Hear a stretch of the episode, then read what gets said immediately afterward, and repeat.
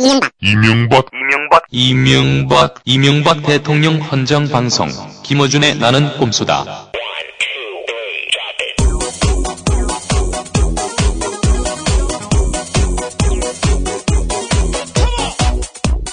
단지 총수 김호준입니다. 네, 오늘은 광노현 1016 사건. 네. 시작하겠습니다. 나는 곰수다를 사랑하시나요? 그 사랑의 증거를 보여주세요. 앉아서 나는 한번 둘이가 대면해보고 싶습니다. 누가 더 많이 헌금을 냈는지 헌금 계산을 한번 해보죠. 헌금을 얼마나 내었는지 내었으면 그것을 가지고서 사랑한다는 증거를 내세워야 되는 것입니다. 그러나 헌금은 아닙니다. 딴지 티셔츠 살포시 사주세요. 행함이 없는 믿음은 죽은 믿음이고 증거가 없는 사랑은 사랑이 아닌 것입니다. 이 수익금은 나는 꼼수다 토크 콘서트 기금으로 활용합니다. Two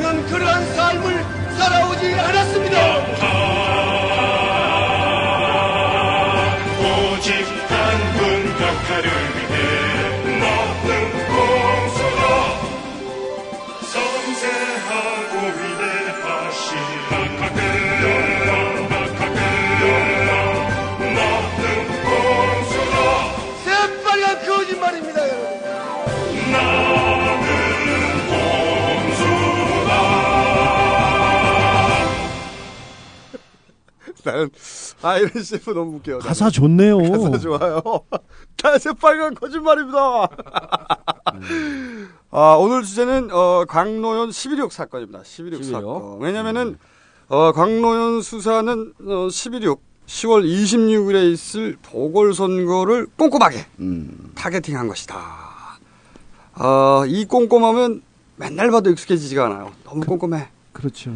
어, 아, 일단, 이빨 1 소개해 주시고. 예, 노원구 공릉동 월계동을 지역 기반으로 하고 있는 위대한 정치인 17대 국회의원 정봉주입니다. 왜 이렇게 오늘 조용해요? 이렇게 코멘트 하나 늘었네. 예. 누구요? 저요? 네. 뭐가 조용해요? 조용하게 시작하는데. 아, 조용하게 시작하는 거죠, 이게. 서서히 조용하게 가다 마지막에 빵빵빵 터트려야 되니까. 말도 안 된다. 자, 이빨 2. 정통 시사 주간지 시사인 주진우 기자입니다. 저 시사인에서는 저를 그다지 좋아하진 않습니다. 예. 정통 주간지에 그 좀 명예 먹칠한다 아니, 이런. 기자, 소리. 기자의 그 예리한 눈으로, 네, 어, 지난주 토요일 날 네, 네. 있었던 그 노원구에서 있었던 대사건에 대해서 한번 보도를 하시죠. 아, 전 이- 얘기하고 싶지 않다. 아니, 저희가 새벽에, 어, 지난 16회 하고 나서, 예. 그때 저희가 새벽 3시 반, 4시쯤 끝났잖아. 예. 그래서 맥주를 한잔 하자고. 처음 있는 일이었죠. 네, 그러니까 처음 뭐- 모였죠. 우리 끝나면 바로 헤어지거든요. 만, 하기 직전에 만났다가. 네. 근데, 갑자기 정봉주 전 의원이, 어, 토요일 날 정모한다고 오라는 거예요. 술김에, 어, 주진하고 저하고, 갈까? 그죠? 아니 갈까 그도 아니고 네. 가야 모임이 되잖아요. 많이 있는데 한번 갖기는 해야 되지 않을까요? 이렇게 했었죠. 그래서 두손두손 둘이서 갈까 말까 갈까 말까 하다가 갔어요. 갔는데 아니 그날 안 갈 수가 없었던 게 공지를 이미 다 띄워놨더라고요. 네. 다른 사람이 물어봐요. 너 어디 간다며? 막 이렇게. 아니 김영민 교수가 트윗에 날렸어요. 아침에 나는 그 특별 게스트가 온다 그랬는데 이미 그 김영민 교수가 다 얘기했대. 주진우 김호 김호준 온다고. 그래가지고 저희가 사실은 굉장히 쑥스러운 마음으로 예. 정말 무슨 웨딩 뷔페야. 항상 그런 데밖에 없어. 웨딩 뷔페에서. 저는 오늘은 저기 정봉주 전 의원의 어, 서울시장 순발을 막으러 왔어요. 어, 그리고 추진을 소개합니다. 추진입니다. 부끄러워서. 기자인데요. 글도 못 쓰고 말도 못 하고요. 제가 주머니 조금 쓰는데. 저는 그냥 따라왔습니다. 좋은 시간 되십시오. 한 100명, 200명 모였냐 했더니 바글바글해요, 사람들이. 400명 가량이 있었어요. 413명입니다. 정확하게. 그래가지고 제가 네. 진, 남의 모임이 와가지고 할 말도 없잖아요. 들어갔다 바로 나오려고 그랬는데 주진우가 잡혔어. 주진우가 잡혀가지고 잡히고 사진을 막 찍히기 시작하는 거야. 사인하고 난리가 났어요. 그래서 내가 옆에서 졸라게 비웃, 비웃고 있었는데 나도 잡혔어. 그래서 어, 저희가 사진 엄청나게 찍히고 어, 또 사인도 막 하고 그래서 어. 중간에 전 튀었습니다. 네. 쑥스러워가지고 아니, 토요일 날 저녁 7시에 그 20, 30대 젊은 젊디 젊은 청년 그다음에 소녀가 아니죠. 여성들. 네. 이분들이 420명이 모여 있다고 생각을 해 봐요. 대한민국 아마 이 정치 50년 정치 사상 초유의 사건일 것 같아요. 저 그래서 제가 한마디 해드렸어요. 그래서 그날 이후로 제가 위대한 정치인이라 그랬어요. 그래서 한마디 해- 해드렸어요. 쓸데없는 짓 하지 마시고 오지 마시라고 그런데 미고스에 빨리 탈퇴하라고. 어 그리고 그 덕담도 해드렸죠. 제가 저- 어, 자꾸 덕담을 하라는 거예요. 사회자가 할 말 없는데 어 그래서 제가 정봉주 의원 같은 분이 정치를 해야 된다고 생각합니다. 네. 제가 아는 사람 중에 가장 경박합니다. 제일 가벼운 정치인입니다. 그렇죠. 천성이 가볍고 통행이 품행이 방자요. 더 이상 무거워질 수가 없는. 너무 좋아해 사람들이 제일 가벼워요 그랬더니 아 어쨌든 지난주 방송 나가고 나서 저한테 정중하게 정정 어 사랑 요청 메일이 하나 들어왔어요 어 하계 여건 7호선이다 그렇죠. 아 이거 김영민 교수가 만든 거 아니에요? 예, 하계역이 지금까지는 저 4호선인 줄 알았습니다. 예. 하계 아니 메일도 한 줄이야 하계 여건 7호선이다 딱한줄 보냈어 그리고 사람들이 그날 있어 우리 노원구에 사람이 오니까 김성환 구청장도로 와갖고 인사해야 되는 거 아니냐. 근데 김성환 구청장이 어, 참여정부 때 비서관을 지냈어요. 아 노원구 구청장이요 예, 노원구 구청장 와서 인사해야 되는 거 아니냐. 근데 그날 봉화마을에서 첫 행사가 시작이 된 거예요. 그래서 봉화마을 가야 된다. 노원을 알린 인물로 상 받지 않으셨나요? 아니 상은 아직 받지 않고 네. 그러면서 저한테 노원을 전 세계 60억 인구에게 알린 이 공을 인정해서 위대한 노원 구민상을 주겠다고 그 상 받아요? 받죠. 오. 그러면 노원 구청장에게 아, 보통 이제 이렇게 상 상을 주면 상만 주고 이 구청장들 선물 좀 선거법 위반이거든요. 전 악착같이 달라 그럴 거예요 선물. 어쨌든 정봉주 전 의원은 노원구를 어, 빛낸 인물로 예. 노원구청장에게 상을 받기로 돼 있습니다. 그, 곧 동, 서울시를 빛낼 겁니다. 그 동네에서는 인기가 상당하시더라고요. 아이고 아 그리고 어 저희가 지난 주에 에, 그 주요 목사님들의 아, 네, 그런 네. 아주 위대한 업적들을 짚었는데 우리 저 전광훈 목사님 네. 예. 어, 빤스 목사님이라고 어, 불리는 우리 전광훈 목사님이 기독교당을 만들겠다 네. 이렇게 선언을 하는 바람에 네. 많은 분들이 저희 꼼수다하고 엮어서 이렇게 해석을 하시더라고요. 빤스 목사님이 아, 빤스 기독교 정당을 창당한다. 그분이 빤스 목사님이 네, 우리 네. 방송에서 나갔어요? 방송을 좀 아니 우리가 이렇게 아좀 들어. 아 좀 들으라니까. 아까 커피숍에서 얘기했는데 무슨 빤스 얘기를 하는데 저기 어디 나, 나도 기사를 좀 보아 얘기했는데 저기 어디에 나온 기사일까? 사실 우리가 한 얘기 우리가 한 30분, 얘기 30분 동안 사- 저 사랑 제일교회 사랑이 충만한 목사님이세요. 아, 여자만 보면 그- 이렇게 어. 사랑해 주시려고 예. 하시는 네. 분인데 이 목사님이 제가 지금껏 쫓아다닌 그 취재의 비밀을 하나 알려주셨어요. 조금만 읽을게요. 29일 날 일인데 지나간 얘기니까 사실을 공개하겠어. 그러면서 희망버스 수백 대가 내려가서 부산 조선소를 점거하니까 우리가 종묘공원에 있는 우파 어르신들한테 돈 천만 원을 줘서 어버이 연합에 그랬더니 버스 30대에 나눠타 350명이 가서 막아버렸어. 천만 원을 주신 것을 네, 네. 고백하셨네. 어버이 연합에서 지금 요- 그 한진 희망 버스를 막고 거리를 막고 그그 집회를 막고 했던 어버이 연그 어르신들 있지 않습니까? 네. 선글라스 밤에 선글라스 끼는 노인들 네, 우리 한번 이분이. 돈 줘가지고 한 거였어요. 제가 지금 개- 지금껏 이걸 어. 쫓아다녔거든요.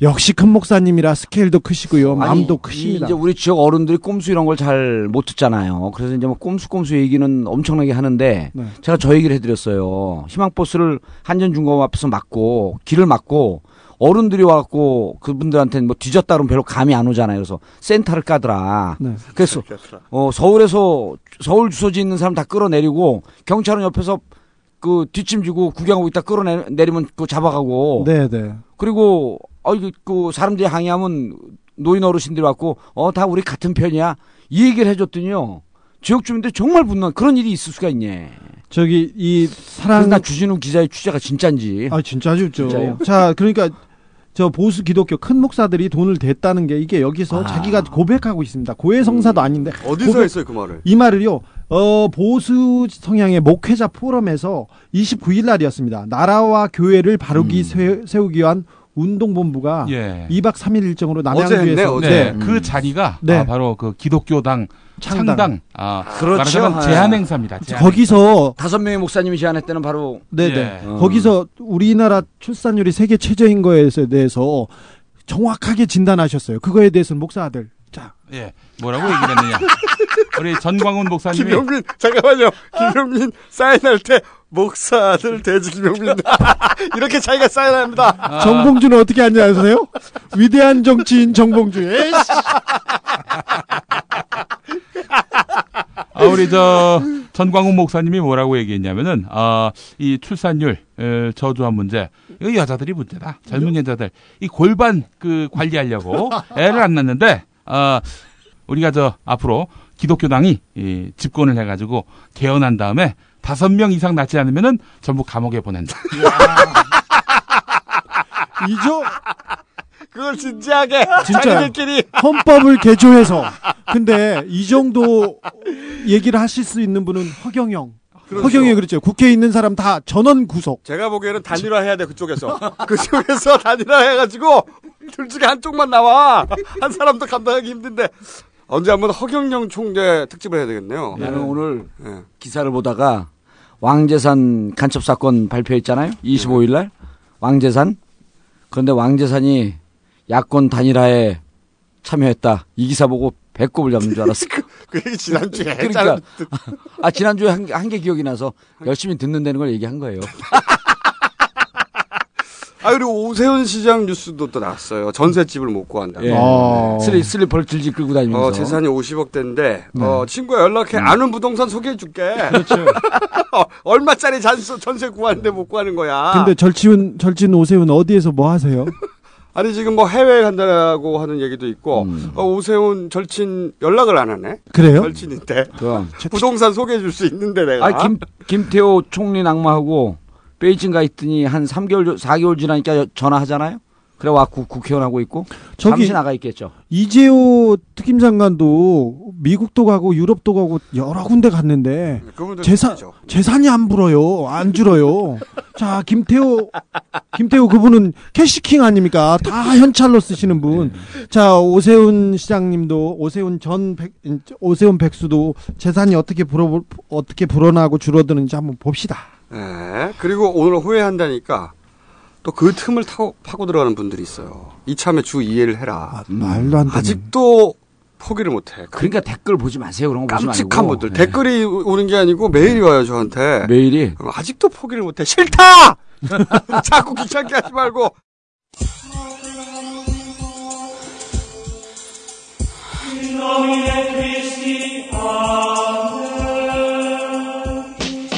박명기 교수의 상황을 모른 척 할 수만은 없었습니다. 이런 맥락에서 총 2억 원의 돈을 박명기 교수에게 지원하였습니다. 강도인 벽가 사퇴하고 사죄하라. 교육의 수장으로서 교육을 책임지고 있는 분이 에, 공정책 교육감이면서 또다시 부패에 연루됐다는 그 자체만으로 이제는 자리를 좀 떠나줬으면 합니다.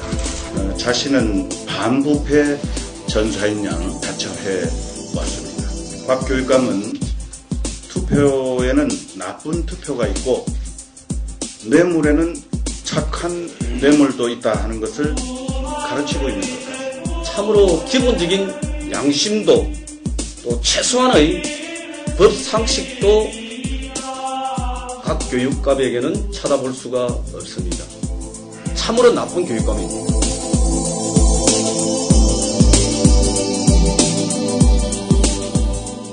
자, 오늘 광노현. 예, 들어갑니다. 원래 저희 계획은 말이죠. 어, 곽 교육감을 직접 출연하시게 해서 예. 이야기 직접 듣는 거였어요. 그런데 저희가 매우 경박하잖아요. 이것이 반드시 좋지는 않겠다 해서 저희가 정봉주 전 의원은 따로 직접 얘기를 나누셨고, 어, 그리고 주 기자도 직접 취재를 직접 얘기 만나서. 나눴습니다. 네. 그 얘기는 이따가 좀 이따 자세히 들어보기로 하고 먼저 이 어, 강노현 11억 사건. 어, 일단 간단 정리부터 한번 해보죠. 이게 어, 이 사건은 이 전형적인 진보 인사를 죽이는 코스죠. 검찰이 일단 캐 액수는 상관없어요. 그리고 흘려. 어 그런 다음에는 가만히 있으면 진보 쪽에서 먼저 죽어라 죽어라 합니다. 진보 쪽에서 먼저 진보 인사를 죽어라 죽어라 해요. 어 지금도 진보 매체 쪽에서 가장 먼저 사퇴해라 이 얘기가 나옵니다. 어 그 심리가 그래요. 제가 어, 이 딴지일보를 무려 14년간 어, 사주로 언론사 사주로서 하시는 얘기입니다. 언론사 사주로 그 심리를 수많은 그 진보적인 글쟁이들 혹은 인사들 이 글을 쓰고 그분들의 심리를 잘 압니다. 어떤 심리가 있냐면 나는 같은 편도 비판할 만큼 공정하다, 합리적이다 이런 말을 하고 싶은 마음이 확 들어요. 이럴 때. 어 그리고 진보가 더 합리적인 건 맞죠. 그런데 이런 경우에는 아 그게 모두의 공통된 심리예요? 아니면 김청수 혼자의 심리예요? 제가 그렇다는 게 아니라 진보 매체에서 아 잘못 들으셨어 오늘 방금 너무 진지하게 듣고 있어. 그러니까 진보 매체에서 가장 먼저 진보 진영에 어 공격을 해요. 예. 원래 뭔가 잘못이 나오면 어 그럴 때 사실은 그런 태도 자체가 베이스에 깔려 있는 게 어, 나는 우리 편이라고 하더라도 합리적이고 공정한 잣대를 들여대서 어, 객관적으로 비판한다. 이 얘기를 하고 싶은 마음이거든요. 근데 이걸 조금 더 들여다보면 사실은 굉장히 비겁한 마음이에요. 왜 그러냐면 이런 마음이 순간적으로 듭니다. 내가 같은 편이라고 편들어 줬다는 소리를 들으면 어떡하지? 그리고 편들어 줬다가 또 뭐가 나오면 어떡하지? 그러면 같이 줬대잖아. 그럴 때 가장 안전하게 뭐냐면 원론을 얘기하는 거예요. 그냥 교과서에 나오는 원론을. 아니 씨발 그런 얘기를 누가 못해. 그런데 이게 따지고 보자면 본질적으로 그냥 도망가는 거예요. 이 태도는 노무현 대통령도 우리가 사실은 똑같은 방식으로 보냈습니다. 노무현 대통령이 아무리 나는 몰랐다.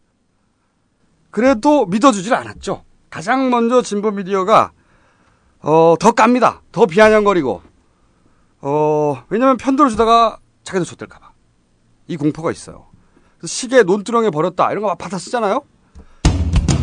지난 2009년 4월 검찰이 전직 대통령에 대한 예우 차원이라며 서면 질의서를 보낸 날 밤 노무현 전 대통령이 회갑 선물로 1억 원짜리 시계를 받았다는 보도가 나왔습니다. 노 전 대통령 측은 검찰이 본질과 관련 없는 내용을 특정 언론에 의도적으로 흘렸다고 비난했습니다. 아주 망신 주자는 거죠. 비열한 짓이라고 생각합니다. 그리고 한 달 뒤 노무현 전 대통령은 서거하는데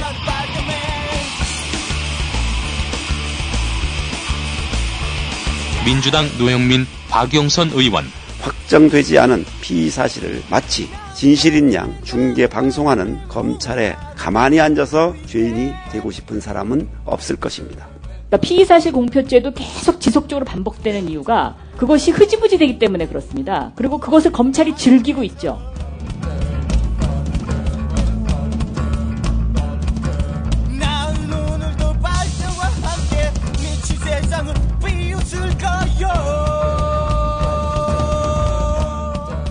검찰에 빨대가 있어야만 하는 뉴스.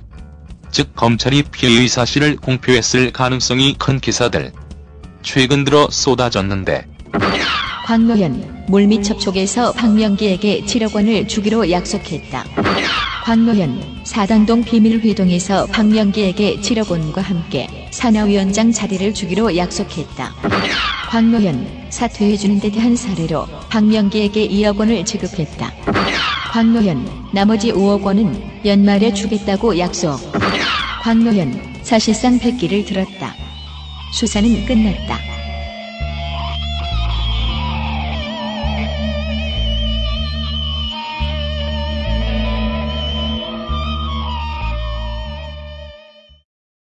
이 다 개뻥이야. 시계 논두렁에 버렸다는 얘기. 이거 나중에 자세히 한번 하- 제가 할 텐데. 네네. 완전 개뻥이에요. 근데 그 얘기를 막 퍼뜨릴 때 진보 미디어에서 반박 못 합니다. 이런 거. 어, 그리고 먼저 나가서 먼저 비판해요. 이러한 진보 미디어의 생리 혹은 진보 진영의 생리를 보수가 더 잘 알아요. 음. 오히려. 그래서 검찰 흘리고 그다음에 생중계하고 계속해서 야금야금 그리고 또 포탈에 알바 풀고 그러면 진보는 좁니다. 심리 상태가 그래서 교과서로 돌아갈 수밖에 없는 거예요. 그리고 그 피해가 우리 편에게 돌아올까 봐 이런 무서움도 있죠.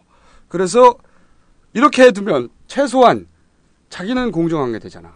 자기는 진보가 어, 그렇게 비판을 하면 수구에서는 다시 진보도 비판한다 이렇게 또 그렇죠. 또 쓰죠. 그래서 계속 당하는 거죠. 이게 통하니까 노무현도 그렇게 하고 한명수 한명수도 그렇게 그렇죠. 하고 이걸 또 당해. 민주당 이 바보들이 제일 먼저 나와 이럴 때 당장 사퇴하래. 제일 먼저 튀어나와요. 왜냐?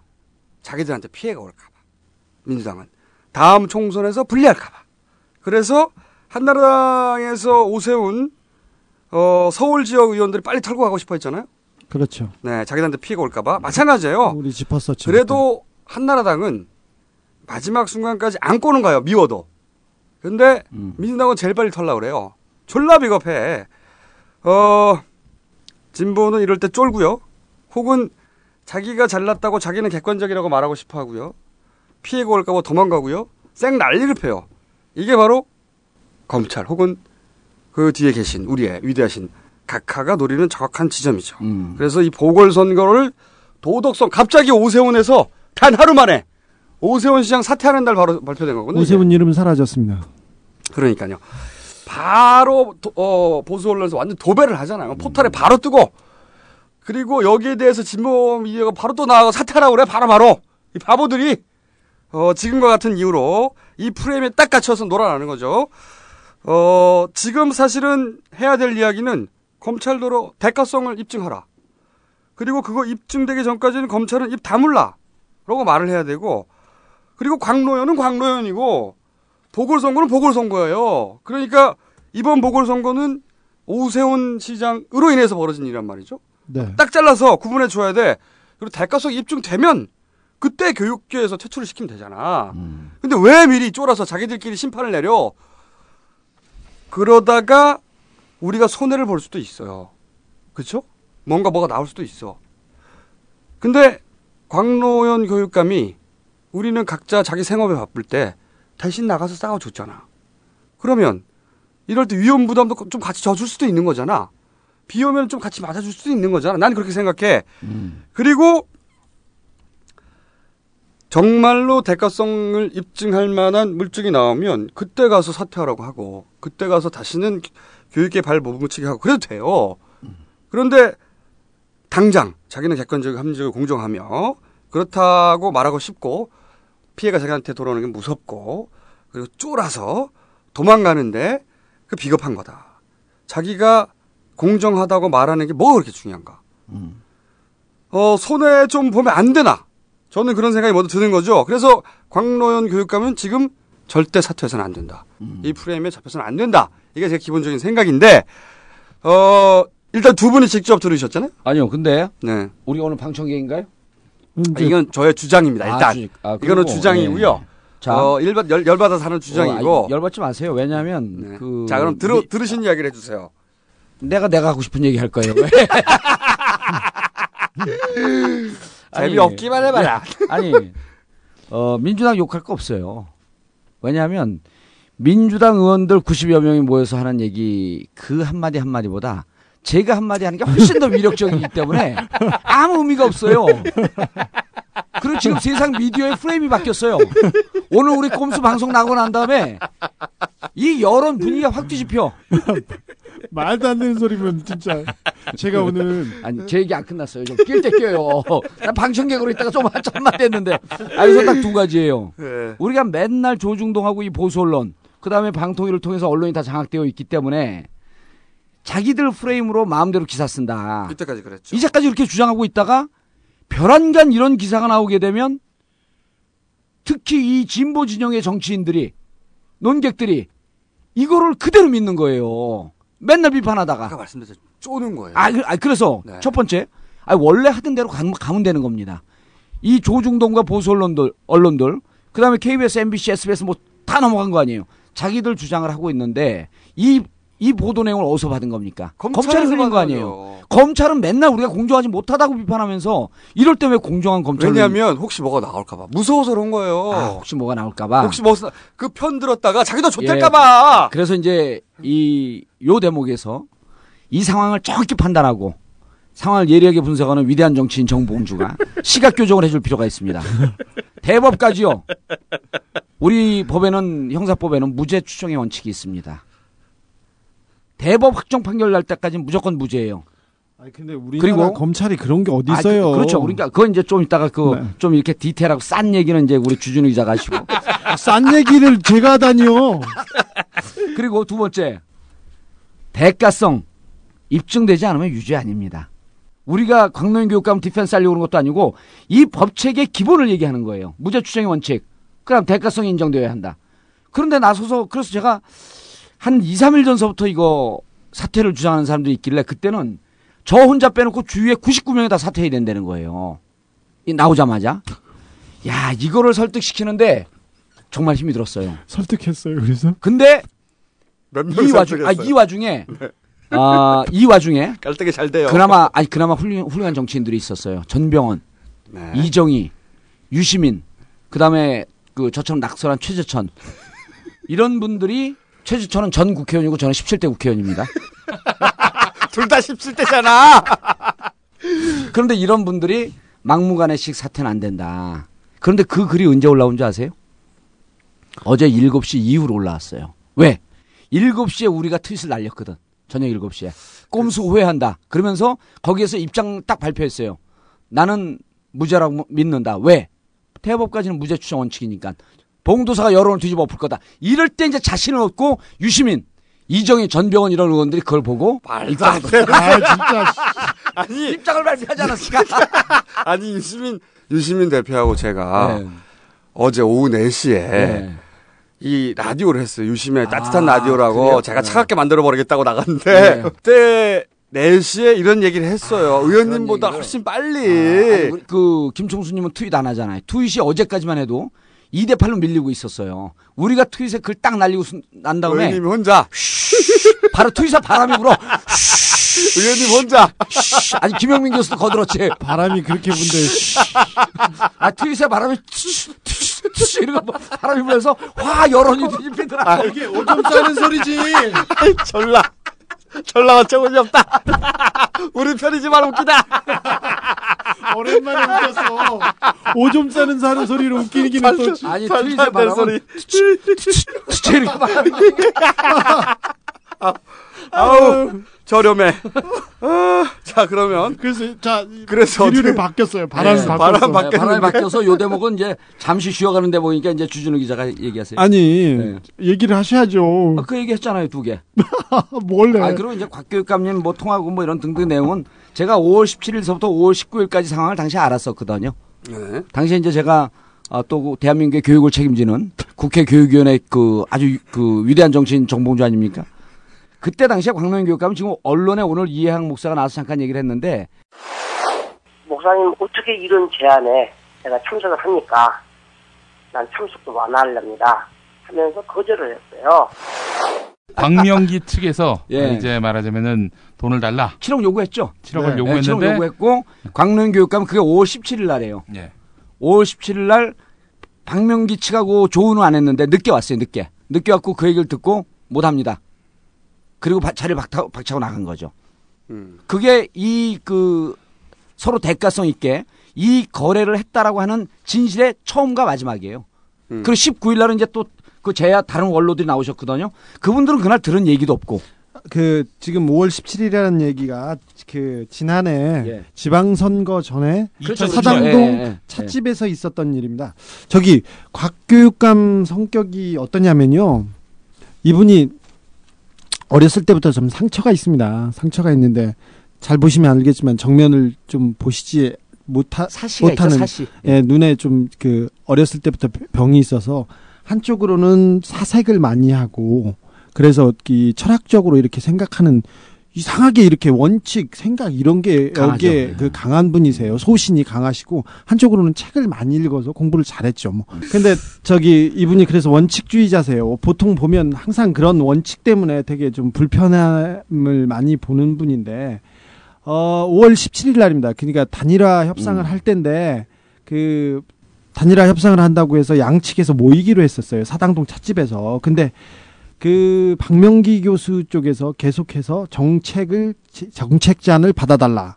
그리고 그 자기 사람을 써달라. 그리고 7억을 달라고 계속 얘기를 했습니다. 그리고 주- 자문위원회를 만들어서 자기 위원장을 해달라고 이렇게 계속 얘기를 하니까 좀 당황했습니다. 거기 그 자리에 먼저 와 있었던 분이 이해양 목사라고 이렇게 단일화를 그 조정하시던 분인데 이게 곽 교수 그 광노현 교육감이 들으면 노발대발하고 문제가 될 만하니까 성격이 괄괄하시거든요. 그래서 먼저 이해양 목사가 나와서 그곽 목사한테 요구 조건이 있단다. 그러면서 7억을 달라. 그러면서 교육감 후보에게 당시 네, 당시 후보한테 7억을 을 달라고 한다. 사람을 써달라고 얘기하니까 그 곽교육감이 화를 냈습니다. 저, 불끈 화를 내면서 절대 못한다. 할 수도 없고 해서는 안 되는 일이라고 얘기를 했는데 손을 끌어서 마지 못해서 이게 그 단일화를 위한 협상의 자리니까 그냥 인사만 하고 가라. 그래서 차도 안 마시고 사진만 찍고 갔답니다. 여기까지는 팩트입니다. 다그 여기까지는 저쪽에서도 얘기하는 얘기고 근데 광노현 교육감이 그렇게 하고 얘기하고 갔습니다. 그리고 단일화 얘기가 이렇게 진행됐는데 단일화가 급작스럽게 진행이 됩니다. 그 이후에도 그 이후에 지난 10월이었던 것 같습니다. 그러니까 광노현 교육감이 당선된 이후에 그 박명기 교수 측에서 계속해서 돈을 달라 얘기를 하는데 돈을 달라 자리를 달라 하고 내 사람을 써달라 이렇게 하니까 저기 그쪽에서는 일방적으로 그 곽노현 교육감 쪽에서 무시하고 안 반나고 찬밥 대우를 했다 이렇게 해가지고 하소연하고 계속 얘기를 했습니다. 그래서 그 곽 교육감은 그런 얘기했대요. 저 정책이 구태위원회에서 우리 개혁 정책에는 받아들일 수가 없고 저쪽 추천 인사가 우리 보직 인사한테 보직에 맞지 않는다 해서 받을 수 없다고 해서 차갑게 됐어요. 곽 교육감 성격이 그게 나- 냉정하게 자르고 그랬던 생각이 뭐 그런 성격이기 때문에 아마 좀 차갑게 그래서 낭패를 봤다고 그 박, 박명기 교수 쪽에서는 뭐 자존심은 상했었을 거고요. 그 이후에 협상은 없었다고 합니다. 근데 그 이후에 괴롭히고 조르고 조르고 그랬답니다. 사채업자 일수를 썼답니다. 박명기 교수 쪽에서. 일수를 썼는데 사채업자한테 쫓기고 쫓기다가 계속 몰려서 계속 와서 그 곽교육감한테 요구하고 요구하고 그러던 상황이었습니다. 사채의 괴로움은 당하지 않은 사람은 모르는데 그 부당하게 사채를 써가지고 조폭한테 그 괴로움 당하시는 분은 저한테 신고하십시오. 제가 처리해드리겠습니다. 별로냐 그게? 아, 자 얘기하세요. 여기까지. 네, 여기까지는 이제 그 이전의 아, 상황이고. 팩트고, 네. 네. 아 그리고 이제 강노현 교육감의 성격에 대해서 이제 말씀을 하셨는데 강노현 교육감이 아, 보수진영 후보가 여러 명 나와갖고 뭐 손쉽게 됐다 이렇게 보는 분들이 많은데 어 작년 지방선거 전에 어, 이 선거를 아날로그 선거를 디지털 선거로 전환시킨 게 저 아닙니까? 예고도 역시 좋아, 좋아. 깜짝 놀랐어. 깜짝 놀랐어. 깔때기의 기운은 보여줘야 될 거 아니야. 아니 한명숙 한명숙 TV를 하는데 전국의 모든 후보들을 다 인터뷰했죠. 근데 그, 그 광노현 교육감 인터뷰하자 그랬더니 직접 나오셨어요 스튜디오에. 근데 두 시간 동안 하는데 아 처음엔 지루해 죽는 줄 알았어요. 무슨 정책 얘기하고 그러는데 두 시간 정도 하고 난 다음에 급속도로 지지율이 올라가는 거야. 아니 지- 농담이 아니고 이분의 말도 이분의 안이 진정성이 전달이 아, 되는 그게 거예요. 근거가 어디에서 있어요? 지지율 조사를 해보면 되잖아요. 그 다음 나라고 그 자기가, 다음 나라고. 자기, 자기가 느끼는 지지율 조사. 그리고 자기가 그때 제 얘기를 들어. 아프리카에서 제- 아프리 그렇죠. 아프리카 TV에서 몇 명 본다고. 한명숙 TV요. 마지막 날 서버가 폭발해 버렸어요. 얼룩말이 달려가고 그런 거 아니에요? 끽해봐야 한 3천 명에서 근데 무슨 지지율이 갑자기 폭발적으로 아니 이제 그게 또 이제 입으로 입으로 퍼지니까 근데 서버가 폭발했대잖아. 아, 아니 그 광명 교육감 관련해서 이렇게 보시면 돼요. 지금 이제 결정적인 이 증인이 누가 있냐면 어 박명기 교수 측의 김모식 있- 네. 그분이 있어요. 그분이 지금, 가서 지금 언론에 조선일보하고 연합뉴스에 네. 계속 계속 얘기하고 그분만 이- 네. 인용하고 있죠. 기억시라고 나오는. 예.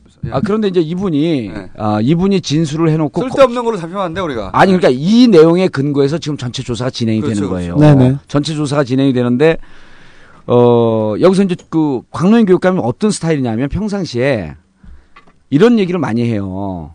그 나는 늘 고해하는 마음으로 사는 사람이다. 그리고 이- 이 철학적 그 깊이나 가치가 있는 분이에요. 그리고 늘 고해하는 마음으로 살고 만약에 이 정치 공학이나 이런 테크니컬하게 사는 기법을 배우려고 했으면 나는 형법이나 이런 걸 전공을 하고 그러면서 사법고시를 내가 봤을 것이다. 나는 법 중에서도 헌법을 고- 공부하고 법 철학을 공부하는 사람이다. 네, 철학적인 말을 많이 예, 하시죠. 철학적인 말을 많이 해서 저하고 참 이렇게 얘기하면 재미없어요. 참 따분해요. 예. 그리고 이제 또 우리하고 앉아있으면 금방 또 경도돼서 막 까불어요. 또 재밌어갖고. 음. 그리고 지금 여기서 이제 그 또 한 분이 누가 나오냐면, 어, 그 박명기 측에 조- 돈을 줬다는 사람이 강경선 교수가 나와요. 네. 광노현 교육감의 친구고요. 친구고 어, 동반자라고 볼수 교육감이, 있죠. 어, 이분은 어느 정도로 표현을 할 정도로 강노인 교육감은 겸, 그, 이 겸손하냐면 나는 강경, 강 교수의 신발끈 정도를 묶는 수준이다. 그리고 강경선 교수는 그 이- 민교협이나 이런 교수들 사이에서 별명이 성자예요, 성자. 그리고 오늘 어느 보도에 잠깐 나왔다는데 광노현 교육감과 둘이 어느 관계냐면 옛날에 처음 교수 생활하고 그럴 때 서울에 올라왔는데 어려울 때 그때 당시에 너무너무 어렵고 그래갖고 광노현 교육감이 도와준 집을 사준 적이 있어요. 근데 그게 오늘 한 언론에 나왔더만요. 그한 1억 정도 되는 예, 1억 정도 1억. 되는 주고 네. 그때는 1억이면 집을 사, 사고도 남을 정도의 돈이었어. 그러니까 둘이 관계라고 하는 게 아무 대가 없이. 아무 대가 없이. 그런데 이번에 요 막 괴롭혔다고만 이제 일방적으로 얘기를 하는데 광노현 교육감이 그냥 뭐 괴롭혔다고 주위에서 얘기하는데 이런 얘기는 했대요. 박명기 교수가 사채를 쓰고 그러니까 저러다 저 사람 죽는 거 아니냐. 네, 네. 너무 상황이 안 좋았었다고 그러더라고요. 그러니까 요런 그 강경선 교수가 돈을 줬는데 그리고 이 사람들이 어쨌든 계좌로 주지 않았습니까? 그렇죠. 계좌로 계좌로 줬단 줬죠. 말이에요. 계좌로 정확하게 아니, 줬어요. 누가 계좌로 주냐고. 그 아, 이게 말도- 계좌로 주고. 그러니까 말이죠. 어, 계좌로 여러분들 나눠주니까 이제 그걸 또 의심하는 사람들이 있는데 그거는 받는 측에서 요청했을 수도 있고 아니면 한 번에 돈이 한 번- 안 돼서 한 번에 많은 돈이 안 돼서. 그랬을 수도 있고. 아니 그리고 이걸 왜 계좌로 주요? 나중 뻔 계좌는 금방 나오는데. 아 근데 김, 김청수님은 돈을 이렇게 주고받고 했, 한 경험이 있나요? 금방 하시네 그런 내가 상황. 정치인이 아니기 때문에 예. 신경 쓸 일이 없죠. FIU라고 금융정보분석원에서 2천만 원 이상의 금융거래는 다 쳐다보게 돼 있습니다. 그리고요 이제 기록이 이게 되죠, 자동 기록. 그리고요 예, 이게 자동 기록이 이게 돼요. 이제 이따가 다 그- 쳐다보진 않고. 예. 이따가 재미 그 이제 전체 상황을 말씀드릴 기회가 또 있을 텐데 끊으면 말 못하는 거고 이게 최종적으로 돈이 넘어간 게 4월이거든요. 근데 대한민국 검찰은 워낙 뛰어난 능력을 갖고 있어서 영장 없이 계좌를 다 들여다볼 수 있습니다. 이미 4월 이후에 이게 무슨 거래가 있었나 그리고 어느 정도이고 그 강경선 교수의 계좌에서 나간 거니까 이 강경선 교수와 강노현 교육감의 관계 이걸 갖고 지금 한 8월이니까요 4개월 동안 손에 쥐고 있었던 거예요. 그러니까 이, 사, 이 사건은 어느 날 갑자기 제보에 의해서 터진 일이 아닙니다. 검찰이 상당히 오랫동안 이 내용을 알고 있었고 지금 이 시기에 모종의 정치적 의미를 갖고 나온 것이 아니겠느냐. 라고 하는 것은 뒤에 다 자세히 말씀드리겠습니다. 뭐 정두원 한나라당 의원도 아, 그 얘기 타이밍 했잖아요. 얘기를 했죠. 예. 네. 타이밍이 어쩜 기가 이렇게. 타이밍이 절묘한지. 사- 오세훈 시장 사퇴하는 날. 하는 날. 예. 너무 꼼꼼해. 음. 어, 그리고 갑자기 제가 지금 생각난 건데, 그러니까 이제 이 후보 시절에 돈 거래를 했다는 얘기를 하니까 제가 금방 예. 생각난 건데, 어, 갑자기 또 카카, 우리 카카 헌장 방송인데 카카를 음. 잠시 오세훈과 이 사건 때문에 잊고 있었어. 갑자기 번개처럼 생각난 건데, 어, 카카 후보 시절에 돈 거래와 관련해서, 음.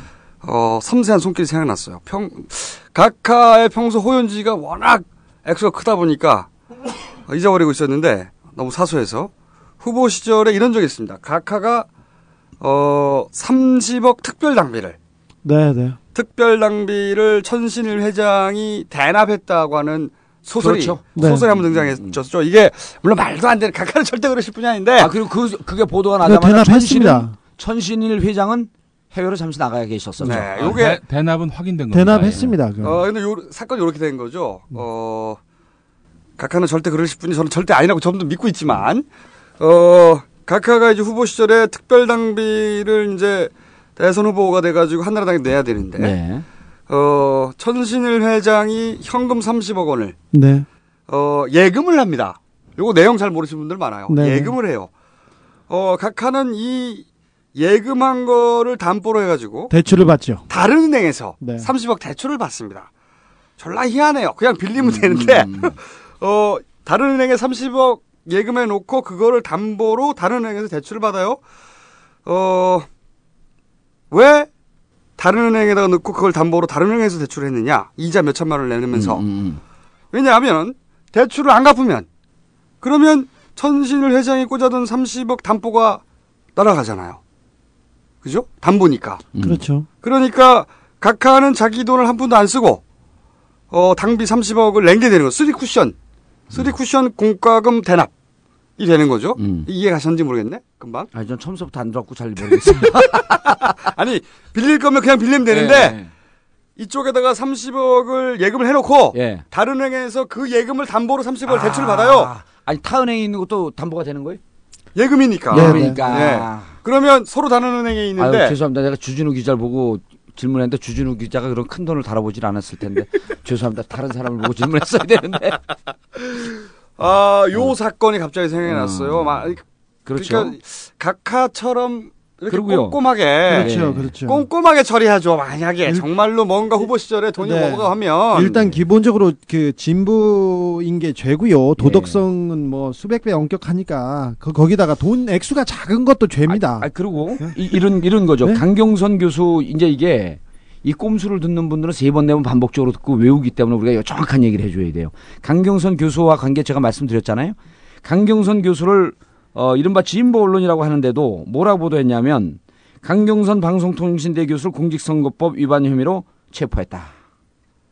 자 검찰에서 체포했다고 발표하면 그냥 기사 쓰는 거예요. 주진우 기사처럼 가갖고 진짜 체포한 거냐 자진 이 그, 자진 출두냐 이런 거 확인해야 될 거 아니에요? 사진 출두했습니다. 강경선 교수는 자진 출두했어요. 이거로 체포했다고 흘리, 흘리고 그러니까 무지하게 부도덕한 사람을 긴급하게 계속 잡아가는 형국이 되는 거야. 그러니까 그래서 체포했다 그러니까 너무 화가 나갖고 어 조수영 교수라고 하는 분이요 검찰에 항의 전화를 했어요.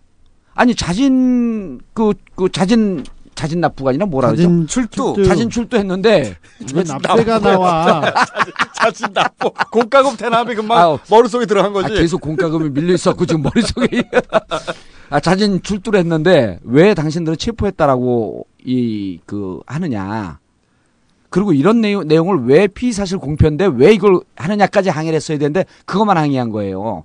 자진 나쁜데, 아, 자진 출두인데 왜 체포라고 했냐 그러니까 검찰에서 어, 그러네요. 그걸 끝이에요. 저 거- 제가 검찰 순회 아, 그래서 아직, 아직 안 끝났어. 아, 오늘은 중요한 얘기인데. 그 중요한 얘기 좀 잘해봐 좀. 그래서 여기는 우리가 이제 김준규 경- 경- 검찰총장 있을 때도 이걸 바라보는 우리 이 청취자분들이 뭘 생각을 해야 되냐면 검찰에서 거의 날마다 생중계를 하고 있어요. 그렇죠. 노무현 대통령 돌아가실 때 생중계했잖아요. 똑같아.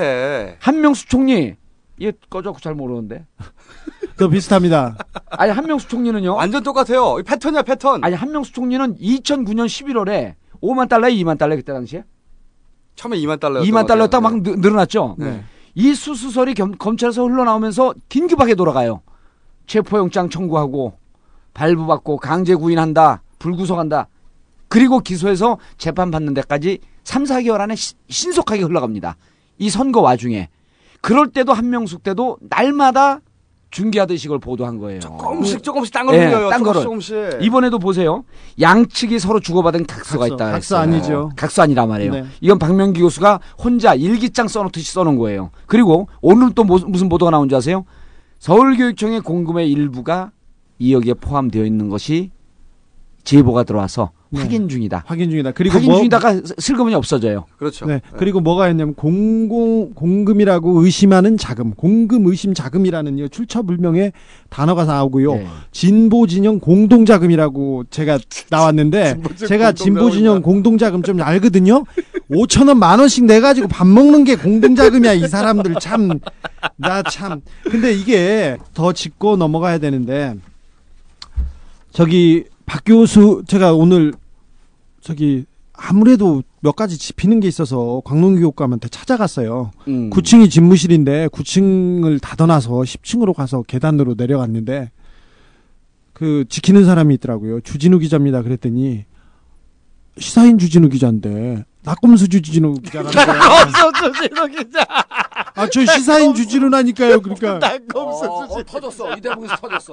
아니, 웬만해서 주진우 얘기할 때 안 웃는데 어 터졌어. 어. 낙검수 주진우래. 그래 시사인이라고 제가 아니 나도 나도 어제 저기 참여 참여당에 가 가지고 국민 참여당에 가서 라디오 나가려고 그러는데 소개를 할 예전에는 저는 십몇 년 동안 딴질보 기본주의라 소개도 됐거든요. 낙검수에 갑자기 낙곰수의 기본주의로 소개되는 거야. 이거 안 돼 이래서는 아니요 어제 네. 이제 우리는 그 정치 그 출마하면은 미리 여론조사 해갖고 잘라내는 게 있거든요. 네. 근데 우리 당직자 한 애가 형님 여론조사 할 때 두 가지 경력을 얘기해야 돼요. 경력 뭐 할 거예요? 그래서 내가 17대 국회의원과 민주당 전략기획위원장 그러니까 아 그런 거 재미없고요. 17대 국회의원과 나는 꼼수다의 정봉주입니다. 이러면요 여론조사 1등 한대. 야, 1등은 아니고요. 네. 자, 2등, 자, 2등. 다시 돌아가서 갈게요 좀. 어? 예. 태클 좀 하지 마. 네. 자, 그래서 물어봤어요. 자, 그래 지, 지난 선거 때까지 박명기 교, 교수한테 박 교수한테 당신이 합의를 해준 적이 있느냐 물어봤더니 단언코 없다고 합니다. 그 이후에라도 혹시 합의를 해준 적이 있느냐 금전적인 그 대가를 아, 지불하겠다. 박노현 교육감을 만나서 네. 만나서 예. 그, 그 이후라도 약속해 준 적이 없냐? 단언코 없답니다. 그리고 누가 각서를 써준 적이 있느냐? 없답니다. 자, 그래요. 거기까지는 됐어요. 그러면 그 박 교수가 몇 가지 요구를 했을 텐데 거기에 대해서 어떻게 생각하느냐? 그러니까 조선일보를 가져와서 조선일보에 네개그 광노현 교육감이 박 교수한테 했던 네 가지 약속이라는 그런 그 일면 머리 기사예요. 화요일 날 일면 머리 기사를 가져와 가지고 한다는 게 1번 7억 원을 주겠다. 이런 적 없었다. 경제적이 없더 경제적 어려움이 없도록 지원하겠다. 경제적인 어려움 도와주겠다. 그런 얘기는 안, 했, 안 했답니다. 그리고 교육 발전 자문위원회 위원장 주겠다. 이런 얘기도 안 했고 자꾸 박 교수가 자문 기구를 만들라고 해서 그러면 그러라고 했다. 사, 뭐 상의하겠다. 여기까지입니다. 뭐 그리고 네 번째로는 서울교대 총장하면 도와주겠다 이건데 이 얘기는 비슷한 얘기는 했대요. 서울교대 총장에 나오면 도와주겠다고 해야지. 그러면 나오면 안 도와주겠다고 얘기할 수 이거 있냐 아니, 이렇게 이거는 교육감하고 이런 신분이 아니더라도요. 둘이 네. 그럴- 둘이 충분히 그럴 관계고. 네. 어, 이 보도가 나온 다음에 사퇴하라고 압력을 넣고 그러니까 이제 그 교육감이 이제 그 댁에 돌아가셔서 어, 부인하고 이제 자녀들한테 어, 지금 이제 언론 보도 보면 이런 이런 거 아니에요? 기소 전에 기소 전에 사퇴하게 되면 보존 받은 거 안 토해내도 된다. 지금 나가라는 소리죠. 35. 네. 그리고 기소된 기소된 예. 다음에 기소된 다음에 사퇴하게 되면 돈 물어내야 된다. 37억. 그러니까 37억.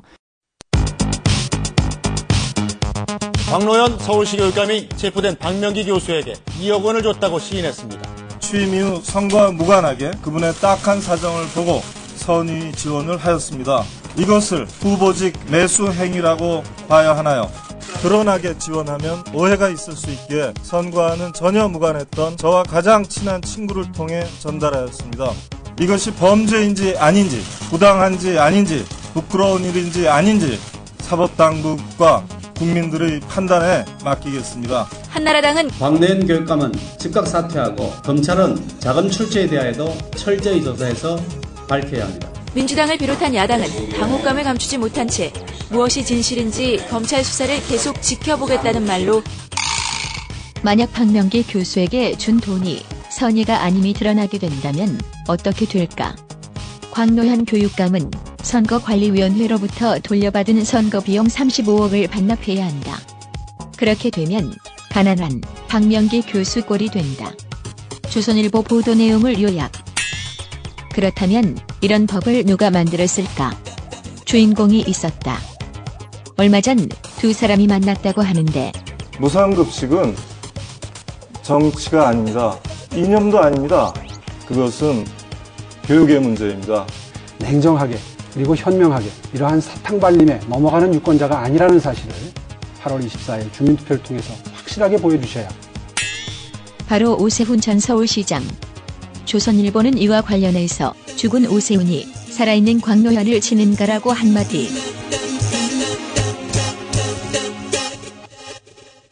이미 죄라 죄인이라고 하는 것을 단정 짓고 당신이 37억이라도 그래도 챙겨야 되지 않겠냐. 사태까지 이런 식으로. 이런- 네. 이렇게 보도되면요. 국민들 머릿속에는 아, 37억 저 사람 어떻게 할까? 완전히 선정주의 그게요, 이게. 그런데 이거를 민주당에서 의원님이 계신 바로 민주당에서 예. 제일 먼저 어, 사퇴해야 된다는 여론이 나온다든가. 아, 그냥 민주당을 제가 잘 교육시키지 못한 거에 제가 그 사과 반성의 말씀을 제일 드리고요. 먼저 사퇴하라. 쫄아서 그래, 쫄아서. 예, 그래서 가족들한테 가서 이 얘기를 했답니다. 그래서 예, 이 제- 얘기, 이 얘기, 어, 이 얘기를 사퇴. 예, 예, 예. 그러니까 37억. 이제 주위에 광노현 교육감이. 주위에 이제 다른 분들 얘기가 가족들한테 가서 그러니까 가족들이 평생을 아버지하고 남편으로 지켜보고 있었던 거 아니에요. 물을 물을 거 아니에요. 언론에 보도된 거 다 사실 아니다. 그러면 왜 사퇴를 합니까? 끝까지 진실을 밝히십시오. 여기에서 용기를 얻은 거예요. 그리고 의외로 주위에서 많은 사람들이 사퇴하라고 정신 나간 사람들도 있지만 진실을 알고 광명 교육감을 아는 사람들은 지켜야 돼. 이거 이거 지, 지켜야 된다. 그리고 끝까지 당신 당신의 결백을 주장해야 된다. 쫄아서 그렇다니까요. 뭐가 나올까 봐. 그럼 계속 얘기하지만 그, 아니 그럼 그분들은 쪼는데 그 같은 정치인 나는 왜 이러는 거죠? 저기 그거 얘기해 보세요. 순간적으로 또 순간적으로 순간적으로 잘 오늘- 들이댔어. 어. 오늘 근데 오늘 잘 들이대네. 아니 근데 오늘은 순간적으로 막 들이대니까. 아니 주, 주로 여성들한테 하던 수법을 우리한테 쓰면 어떻게 하십니까?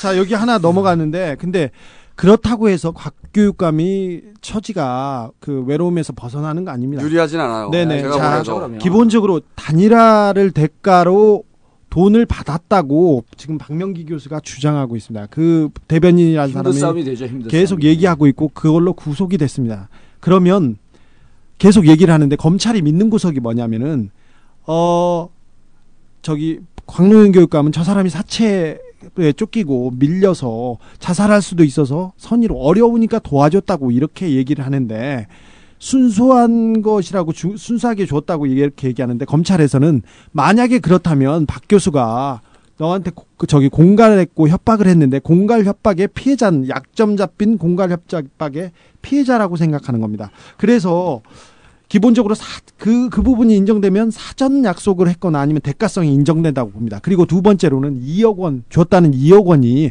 어디에서 나왔냐고 계속해서 출처, 그렇죠. 출처, 출처 문제가 중요한 그 쟁점으로 떠오르는데 아까 말했듯이 공금 의심이라고 공금이라고 뭐? 피의사실 음. 의심된다고 얘기했고 진보 진영의 공동 자금이라고 얘기했는데 그 부분에서 이 2억 원이 부정하게 받은 돈이라고 이 부분에 대해서 계속 하려고 할 것입니다. 근데 그렇지 않다면 만약 그렇지 않다면 만약에 그렇지 않다면 새로운 전기가 조금 그 발판이 제기가 되는데 음. 그렇다고 해서도 이 싸움이 유리하지 않습니다. 저기 검찰 고위 관계자들하고 쭉 돌아다니면서 물어보니까는 이 양반이 그 평가를 하더라고요. 순수하다. 때가 덜 탔다.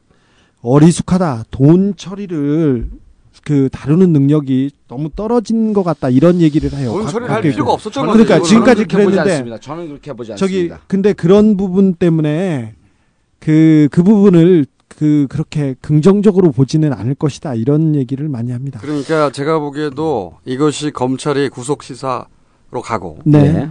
어, 왜냐하면 검찰에서는 어쨌든 이쪽 반대쪽 일방에 네.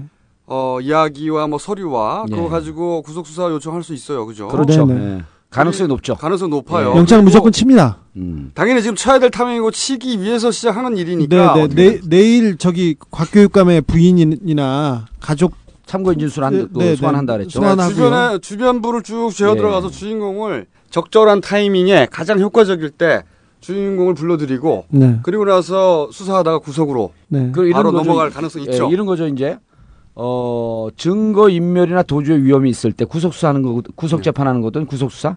근데 지금 곽교육감 같은 경우는 증거 인멸이나 이미 기자로 들어갔잖아요. 증거 인멸이나 도주의 위험성이 없는데 구속 수사로 몰아갈 가능성이 무척 높고 구속 수사는 예. 상징성이 있거든요. 그렇죠. 그리고 왜 그걸 알 수 있냐면 박명기 교육감하고 박명기 교육감도 긴급 구속을 했단 말이에요. 사실 소환해 서, 그 서울교대 교수기 때문에 소환해서 진술을 들으면서 쭉 이 사건을 풀어갈 수 있는데 일단 체포하고 구속 수사가 되고 2억이라고 하는 돈이 있었기 때문에 그렇게 되면 급격하게 위축된 상태에서 이 진술이라고 하는 것이 검찰이 원하는 진술이 다 나옵니다. 게다가 예. 사람들 입장에서는 말이죠. 구속이라는 단어가 주는 상징성이 있어요. 그렇죠. 나쁜 공포거든요, 놈, 나쁜 놈들. 이렇게 딱 지키는 거죠. 구속은 나쁜 놈만 당하는 네. 거거든요. 검찰이 구속하지 않아도 되는 상황에서 구속한다 이렇게 생각하지 않아요. 맞습니다. 구속 예. 나쁜 놈 이렇게 생각한단 말이죠.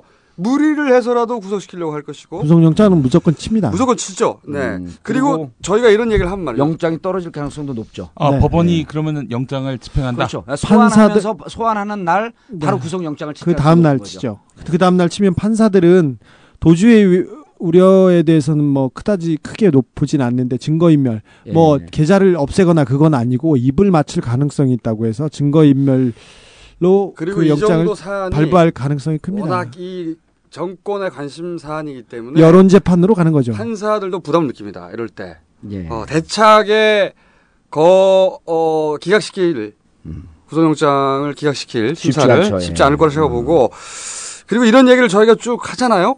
이제 우리가 직접 찾아가 보고 답답하니까 만나보고 알아보고 취재보고 어 그리고 제가 들은 이야기 중에 하나는 그 2억에 대해서 소명 가능하다. 네.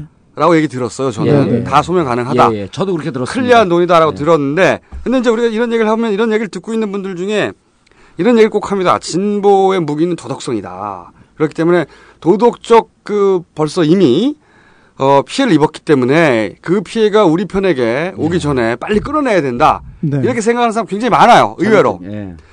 어 저는 진보에게 도덕성도 물론 필요한 덕목인데 이런 상황에서는 더 필요한 건 비겁하지 않은 겁니다. 쫄지 않는 거예요. 특히 민주당 싸워서 이길 생각을 안 해. 이러한 상황을 국민이 납득할 수 있을 것인지 깊이 있게 심각하게 정찰하고 책임 있게 결심해 주기 바랍니다. 일단 도망가. 어, 한, 제가 갑자기 생각난 건 한국일보 기사인데, 투표율 이번에 25.7% 샀습니까? 거기서 약, 어, 15%가 예. 투표한 사람들 중에 반대. 15%가 어, 무상급식 찬성. 무상급식에 대해서 찬성했어요. 그러니까, 어, 85%만 투표함을 깐 건 아니에요. 음. 뭐, 그, 그, 여론조사. 투표했던 사람들 중에. 네, 여론조사를 여론조사를 했겠죠. 그러니까 25.7%가 아니라 22%예요. 음. 보수가 총 집결해도 이거밖에 안 되는 거예요. 보수가 총 집결했다는 거잖아요, 이번에? 강남 다 나오고. 그렇죠. 한 22, 3% 되는 그래. 봐야 22%라는 예. 거야. 쫄지 마라 이거지. 음. 어, 그래서 도망가지 말자는 얘기 하고 싶고. 그리고 요 사건에는 또 재밌는 뒷그림 하나 있지 않습니까? 예. 이, 어, 박 교수를 처음에 변호하려고 했던 것이 발언이죠. 발언. 발언. 예. 발언은 발언. 야, 아. 발언 훌륭한 것이죠. 그렇죠. 네, 대법원 사건 수임 1위. 2009년 형사 사건 수임일입니다. 네, 형사 요- 사건 수임이 2009년도. 요- 저기 근데 사채 일수를 써서 사채빚에 그 쪼들리는 사람이 바른에 간다. 이거는 좀 쉽지 않습니다. 이왜 그러냐면 사건이면 그죠. 왜 그러냐면 김앤장이나 바른 여기는 수임료가 어마어마하게 비싸서 어, 참고로 어, 사건은 수억대야 참고로 수억대. 네. 아, 참고로 이제 두 분은 재판 안 받아봤잖아요. 아 저긴 재- 재판 받아봤구나. 재판에서 좀- 나보다 좀- 더- 예. 덜 받은 사람이 한 번 받아놓고 이렇게 말이 많아요. 아이고 형 몇 년 받았어요 형. 형 예. 미안해 형. 그런데 무죄 전문이야, 어, 무죄 전문. 그런데 보세요, 보세요.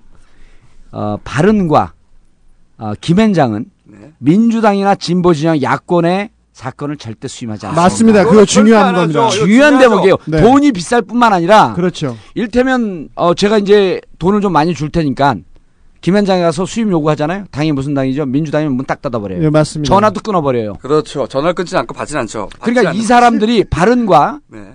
바른은 그 MB 정권 각하 정권 들어갔고 수임이 급증한 데 아니에요? 정부 사건은 다 여기서 맡았죠. 발은 제가 한번 정리하 말 나온 김에 예. BBK 이때부터 발언이 날개를 달기 시작하죠. BBK 그 도곡동 땅 관련해서 예. 각하의 처남 김재정을 변호한 것입니다. 네. 일단 음. 여기서 날개를 달기 시작하는데 노무현 대통령 탄핵 때부터 했죠. 그렇죠. 그 정동기 전 민정수석 예. 어 이분이 법, 이 이제 히스토리를 좀 거슬러 가보자면 법무법인 발언의 공동 대표였는데 어, 이 정동기 전 민정수석이 지난 대선 때 도곡동 땅 어, 각하 형님인 이상은 씨 지분은 차변이다. 검찰이 발표를 예. 했었어요, 그때. 네네. 그때 한나라당 대선 후보 경선 딱 일주일 전입니다. 딱 일주일 전이에요. 예. 정동기. 네, 그때 박근혜, 이명박 후보가 박빙으로 싸울 때입니다. 한나라당 경선으로 지지로 왔다 갔다 할 때예요. 근데 검찰이 갑자기 어 이상은 것은 제3자 거다 이렇게 발표를 했다고요. 중간에 음. 생각나시죠? 어 그러니까 당시 박근혜 어 선대위원장이 홍사덕 예. 전 의원이었어요. 홍사덕 전 의원이 도곡동 땅의 실제 주인은 이명박 후보 것임이 어, 이명박 후보임이 검찰 수사 결과 밝혀졌다 이렇게 치고 나옵니다 그때. 예. 네. 그러니까 정동기 검찰총장이었었나 그때? 아니죠. 아니죠. 어 그때 대검차장이었어요. 대검차장. 예. 그때 감- 각각 캠프에서 어 검찰 막 몰려갑니다. 그 앞에서 막 항의하고 난리 났어요 그때. 음. 그때 각하를 구해준 게 이 바로 어 이 정동기 음. 당시 대검 차장입니다. 뭐라고 그랬냐면 이 땅이 이 후보의 땅이라고 볼 증거가 없다. 자, 처음에 뭐라고 했냐면은 그 차명이다. 네. 이상은 씨의 차명이었다고 했나요? 검찰에서는 제3자의 것으로 보인다. 제3자의 것이라고 얘기를 하자마자 그러면 언론에선 다 이명박, 이명박 후보의 것이라고 이렇게 보도가 나왔습니다. 그렇죠. 그래서 갔을 때 이제 불이 다 타들어와 들어왔을 때 그때 정동기가 나서서 딱 나와가지고 이명박 후보의 것으로 볼 수 없다 이렇게 얘기했죠. 볼 증거가 없다. 그러니까 음. 그때 각하를 구해준 사람이에요. 정동이 발언. 그래서 네. 그래서 이제 요거를 아까 어 이제 발언으로 자꾸만 가면 이게 우리가 이제 근데 제, 못가 잡으니까. 말 나온 게 예. 발언을 한번 총정리할 필요가 있다고 생각이 드는 게 오늘 정리해야 돼요? 어, 왜냐하면 이게 발언하고 예. 이 아니, 정리해야 돼요. 이 네. 사건 연관이 돼 있어요. 사건의 그림에 그 중요한 예. 역할을 합니다. 이 정동기 민정수석이 당시에 그리고 일주일 있다가 음. 바로 이명박 각하가 후보가 되었죠. 되죠. 음, 박근혜를 이기고 이때 굉장히 중요한 역할을 한 거예요. 정동기 전 민정수석이 검찰에서 이 후보의 땅이라고 볼 증거가 없다라고 클리어해 줬거든. 그러니까 도곡동 BBK 문제를 한 시- 완샷에 다 해결해 준 그렇죠. 거예요. 그러면서 BBK 어, 그 직후에 발언으로 갑니다. 법무부인 음. 발언으로 이 정동기 전 민정수석이 가서 월급이 1억 천 연봉이 아니고 예. 월급 1억 천 받습니다. 그리고 이 민정수석 이 양반이 또 걸- 연루된 것이 민간인 사찰. 예. 어 그때 컴퓨터 하드디스크에서 민정수석 보고용 이런 폴더가 따로 있었죠. 예. 그때 민정수석이었어요. 그런데 이 발언에 또 누가 있느냐? BBK 때 그 김경준을 호통쳤다고 하던 그 부장 판사 예. 윤경 부장 판사 발언으로 갑니다. 또 노무현 대통령 수사했던 이인규 중수부장 발언으로 갑니다. 어, 발언의 대표 변호사 강훈 변호사 대통령실 법무비서관 합니다. 이번에 네. 네, 청와대하고 발언은 사람이 왔다 갔다 해요. 네. 그 뒤로 정현주 KBS 사장 해임 때 정부 변론합니다. 음. 어, 김호, 어, 김일ong 여사, 사촌 언니 김옥희 씨 공촌 노비 사건 변호하죠. 촛불 때 광화문 상인들 손해배상 대- 대리하죠. 미디어법 날치기 할 때 정부 변호합니다. 예. 또 있어요. 문화계 인사 막 날릴 때 있었어요. 그때 뭐 김정은 문화예술위원회 위원장 또는 뭐 김윤수 국립현대미술관 관장 그때 해임 무효 소송을 했을 때 정보 측을 대변한 게 또 발언이에요. 민간인 불법 사찰도 발언이 변호합니다. 최근에 부산저축은행도 예. 거기가. 거기가 이제 키포인트인데 네. 발언 다 정리됐나요? 하나 더 있습니다. 예. 그리고 노무현 대통령 잡을 때 박연차 발언이 변화합니다. 음, 그리고 그림 그림 나오잖아요. 어 그리고 광노현 잡을 때 박 교수 발언해서 예. 변호 처음에 수임하고 나왔어요. 근데 이게 이제 아 꼼꼼해 진짜 꼼꼼해. 어 발언은 각하의 마음이 들어간 사건, 예. 각하의 관심이 들어간 사건에 언제나 발언이 등장합니다.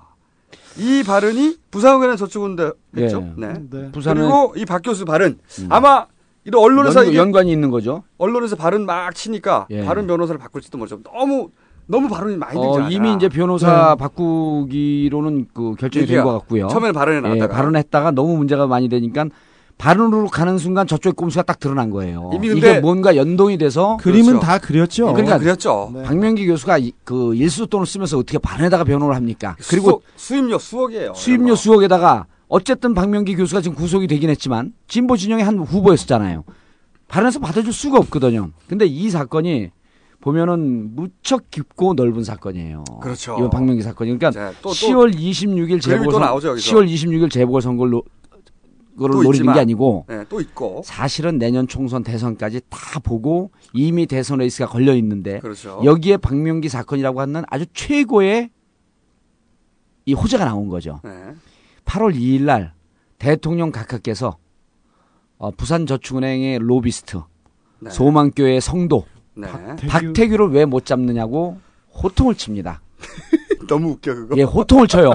내가 나서야 되겠냐. 근데 이미 8월 2일, 2일 때 여기서부터 소설입니다. 8월 2일 그때는 박태규를 잡고 박태규가 자진 귀국하는 시나리오는 이미 끝났을 때죠. 그러니까 8월 2일 날 소- 호통을 치니까 그때부터 검찰이 특수수사반을 만들고 전담반을 만들고 기민하게 움직여서 8월 26일 날 교육감 공개 수사 착수한 그 다다음 날 슬그머니 캐나다에서 귀국을 합니다. 이게 8월 꼭 28일 마치 날 서태지 이지아 사건 때 한상률 귀국, 네, 한상률 귀국, 에리카 김 귀국, 귀국. 비슷하죠. 예, 비슷하죠. 똑같아요. 그림. 그림이 예. 근데 약간 여기서 약간 각한 실망한 점도 있어요. 너무 비슷한 너무 패턴이야. 비슷해. 좀 창의력을 발휘해 주셨으면 좋겠어. 그런데 패턴 좋아요. 아, 패턴 좋아요. 근데 이게 그 패턴이 먹히니까 근데 씨발 이게 주입식 교육을 받은 분이 돼 갖고 그냥 이렇게 배- 외운 대로 쭉쭉 가는 거야. 근데 이제 박태규가 귀국이 됐잖아요. 근데 박태규 귀국 귀국 귀국하는데 어, 이 양반이 부산저축은행 핵심 로비스트란 말이에요. 네. 그러면은 어, 저는 이제 그 보통 이제 진보 진영을 칠 때 이쪽의 결점을 잡아내는 것 하나 한 축. 이쪽의 결정을 덮는 거 하나. 네. 그리고 자기들의 뭔가 자원 외교라든지 남북 정상회담이라든지 자기들의 호재를 끌어내는데 10월 26일 선거까지는요. 일단 이쪽 진영을 조지는 쌍끌이가 뭐냐 하면 부산저축은행 사건과 그 다음에 어, 이번 박명기 구속 사건. 박명기 10, 아까 뭐 11.6이라 그랬나요? 광노현 11.6 사건. 이 두 개로 쌍끌이를 치고 나갑니다. 뭐냐 하면 이 11, 그, 그 광노현 교육감 문제를 갖고는 진보 진영의 도덕성을 계속, 계속 치고 네. 그 다음 한나라당 내부 단속과 민주당 지도부의 입을 단속할 필요가 있는데 부산저축은행은 계속 뭐라고 흘렸냐면요.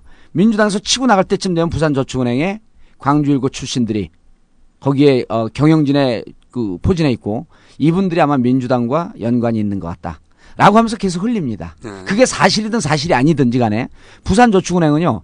우리 민주당 쪽 사람들이 연루되어 있다라고 검찰이 주장하고 한나라당이 주장하지만 검찰이 주장하고 있지만 그래서 수사가 시작됐습니다. 예, 그래서 그, 런데 실질적으로 거기는 또 뭐가 있을 개연성이 높냐면 아, 친박계 인사들이 연루되어 있을 가능성이 그런 있죠. 걸 슬슬 흘렸었죠. 그렇죠. 네, 그리고 지난번에. 부산저축은행을 조사를 하면서 어느 정도 박태규가 귀국을 했기 때문에 네. 이게 어느 정도 선을 쳐내는 상황에서 일단 정리가 되고 그 다음에 자연스럽게 어디로 넘어가냐면 부산저축은행 손을 댔는데 가장 심각한 문제가 되고 있는 삼화저축은행 손 안 되겠냐.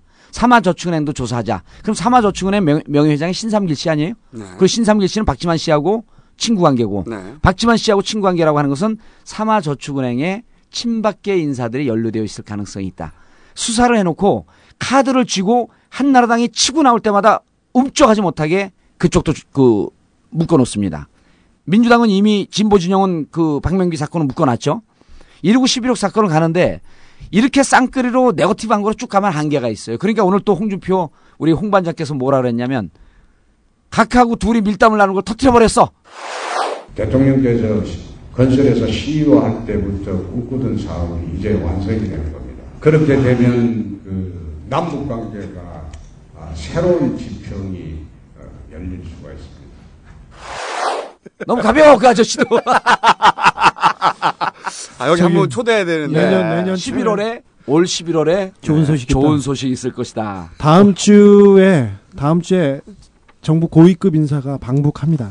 네. 네. 그리고 좋은 방북합니다. 일이 있을 것이다 했는데 야 이게 참 재밌는 게 지난번에 어 8월 24일 날 이제 그, 주- 그 러시아를 방문했잖아요 김정일 국방위원장이 거의 막 이름도 힘들어 드미트리 메드 메드베데프. 대통령과 합의를 하면서 뭐를 하냐면 어 이- 이름 헷갈려 이거 뭐 뭐 뭐 러시아 천연 천연과 천연 천연 가- 가스관이 네.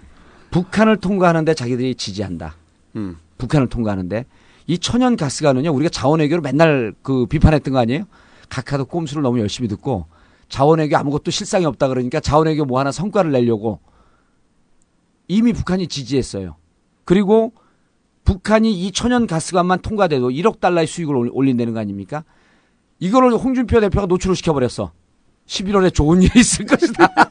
그래서 10, 10월 26일 선거까지는 박명기 사건과 그 다음에 어, 부산저축은행, 그 다음 삼화저축은행으로 이쪽을 이쪽과 한나라당 내부를 동시에 단속함과 동시에 그래서 저희가 지난 시간에 한 번 말씀드렸지 예. 않습니까? 각하는 한나라당 총선에 이기는 게 중요한 게 아니다. 아, 전혀 중요하지 않죠. 각하는 한나라당의 이해와도 다르다.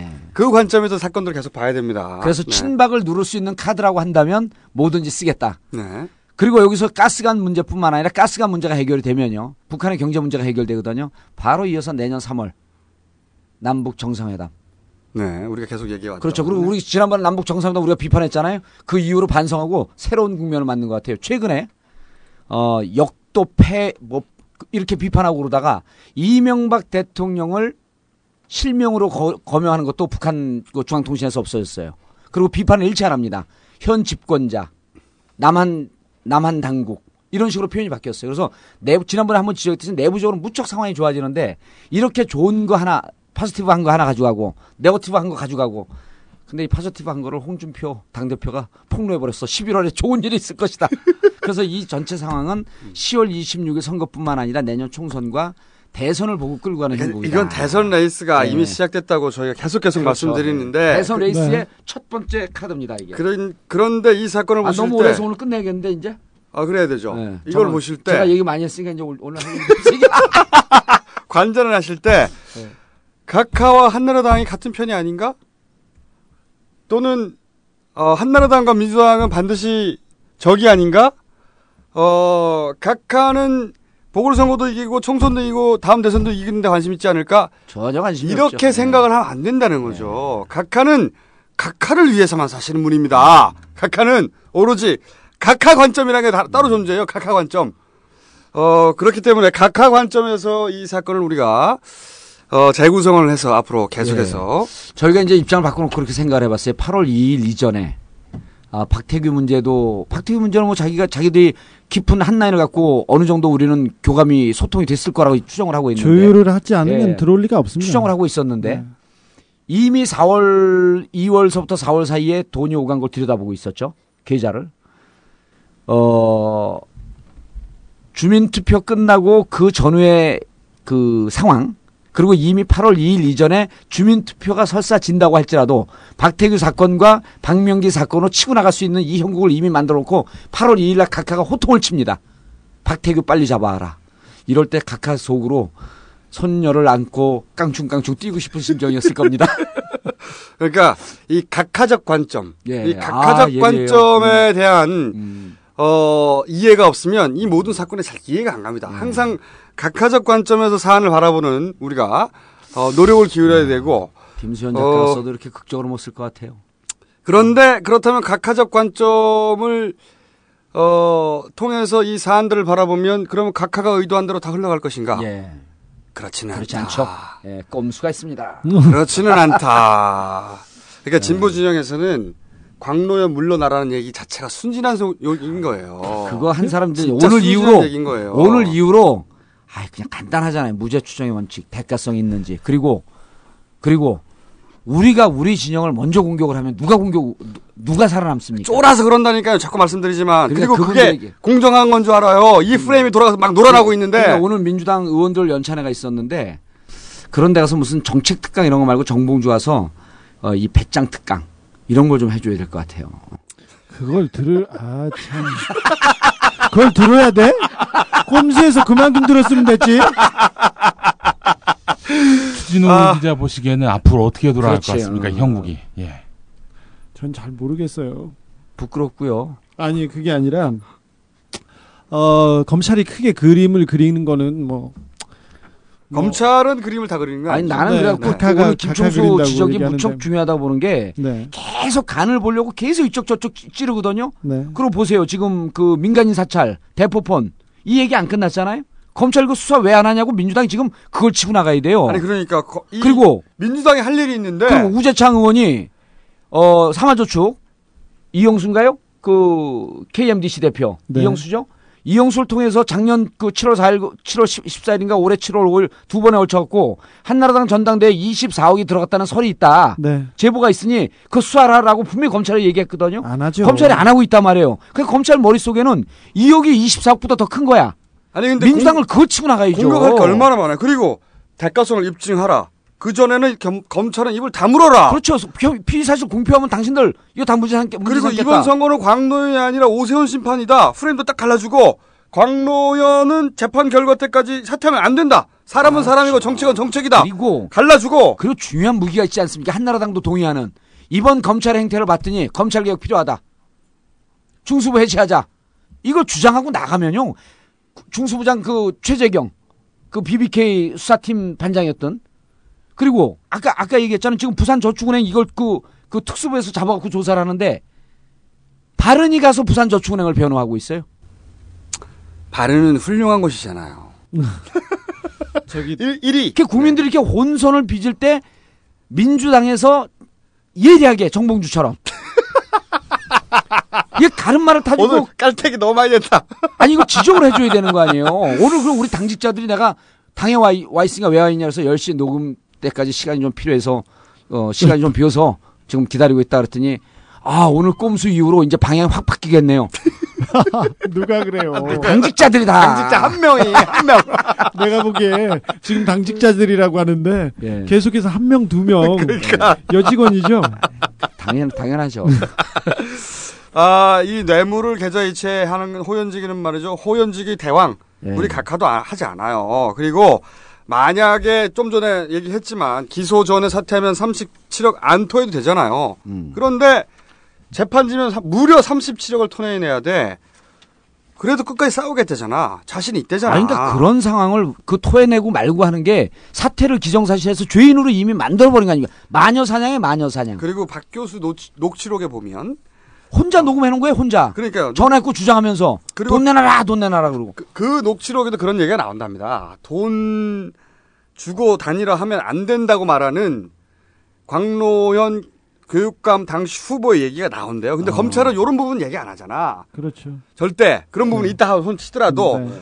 그 놀아나면 안 된다는 거죠. 그리고 저희가 곽 교수의 곽 교육감이죠. 교육감의 편만 들어주겠다는 생각이 있는 게 아니에요.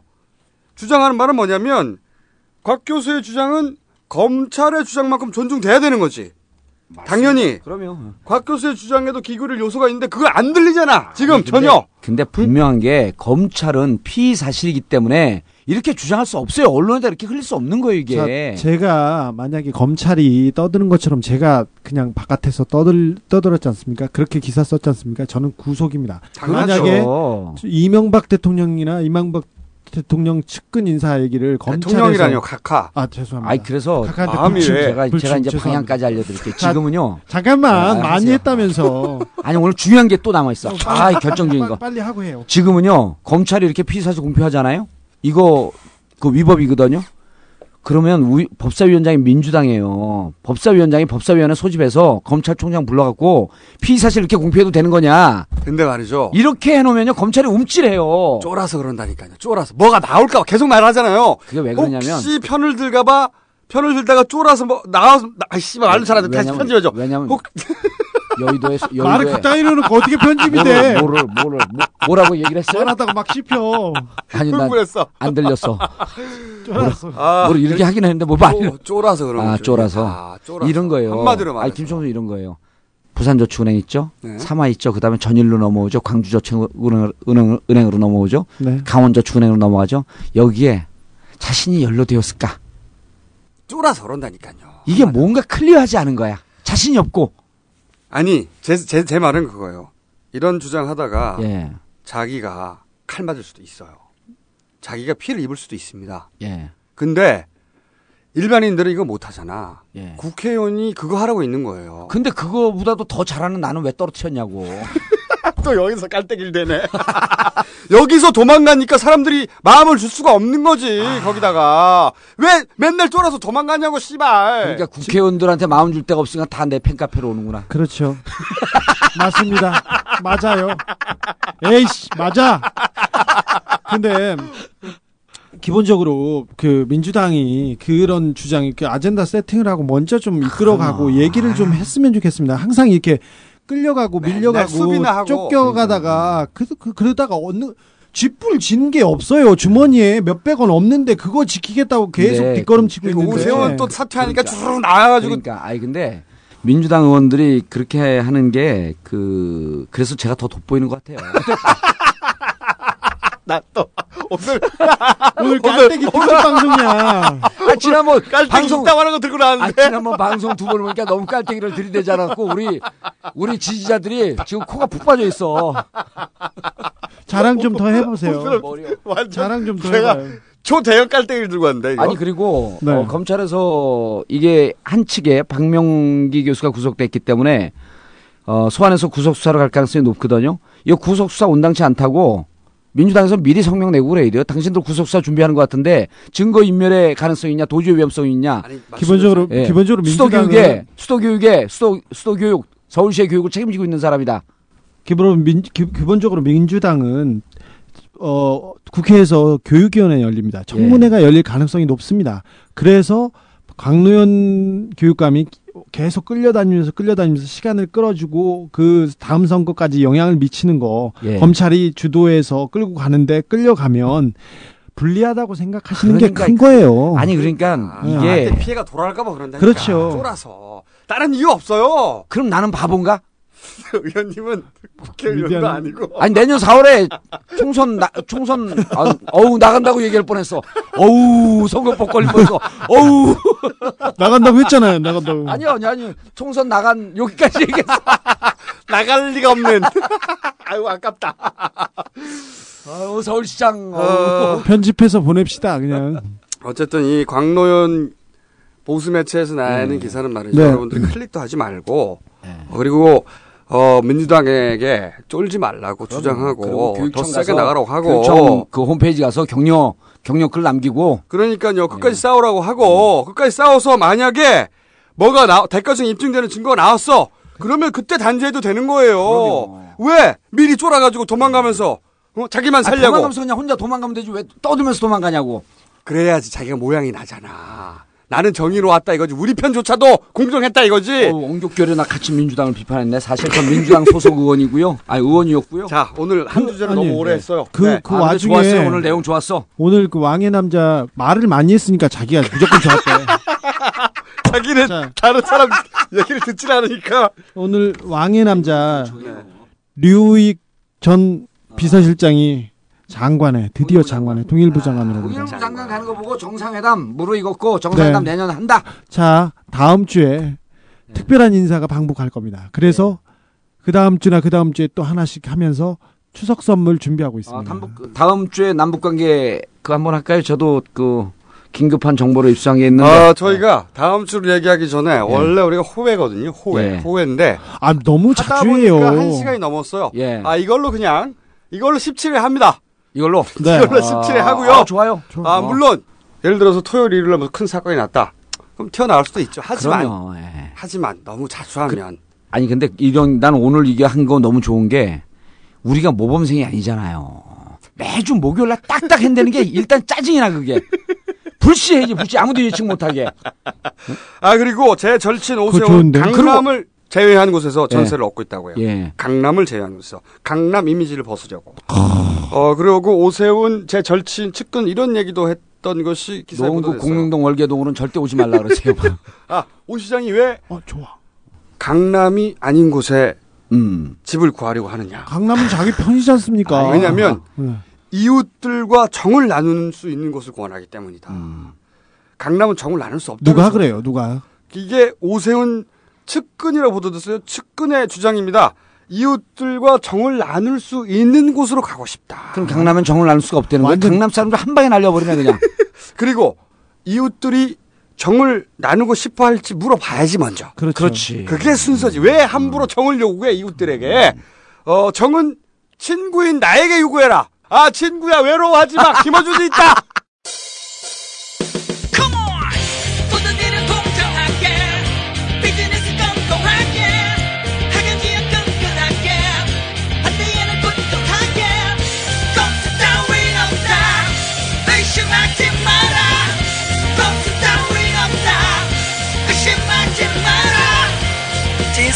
큰 스승은 어머니가 아닌가 뭐 그런 생각하고 있습니다. 어머니로 들으시면 곤란하다 막 그런 생각하고 있습니다. BBK 저격수 정봉주 징역 1년 10년간 비선거권 박탈 정치적 사형 선고를 받고 마지막 대법 심판을 기다리고 있습니다.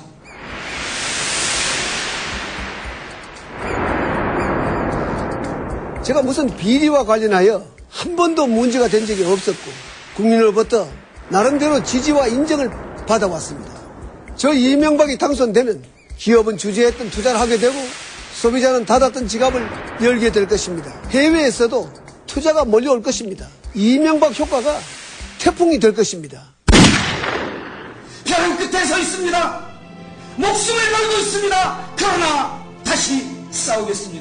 이명박 정권을 심판할 수 있다면 정권 탄핵 최전방 통육사 되겠습니다.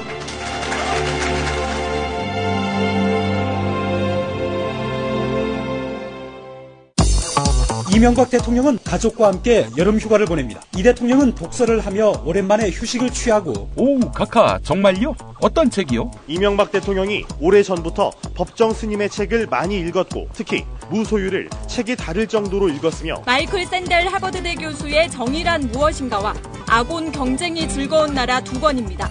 에이, 구라치시네. 제 책을 추천합니다. 카카의 최대 관심사인 퇴임 이후 이야기를 담았습니다. 조국 현상을 말한다. 정치서적이지만 여름에 어울립니다. 카카에게는 계획이 공포물이 될 거니까요. 이런 것들을 읽으면 정말 충격을 받았습니다. 분노하지 않을 수 없습니다. 지금 구입하세요. 조국 현상을 말한다.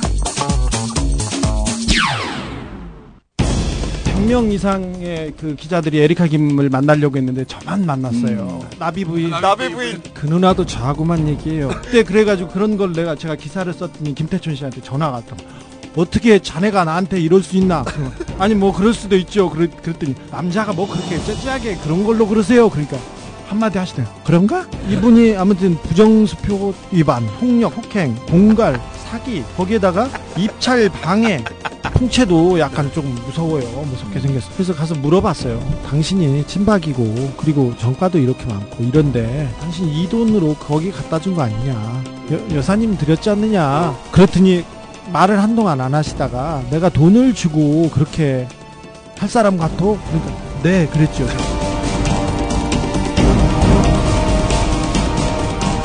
시사인 기자 주진우의 출입처는 성역입니다. 정직한 사람들이 만드는 정통 시사주간지 시사인. 구독 문의는 서울 3700-3203에서 6.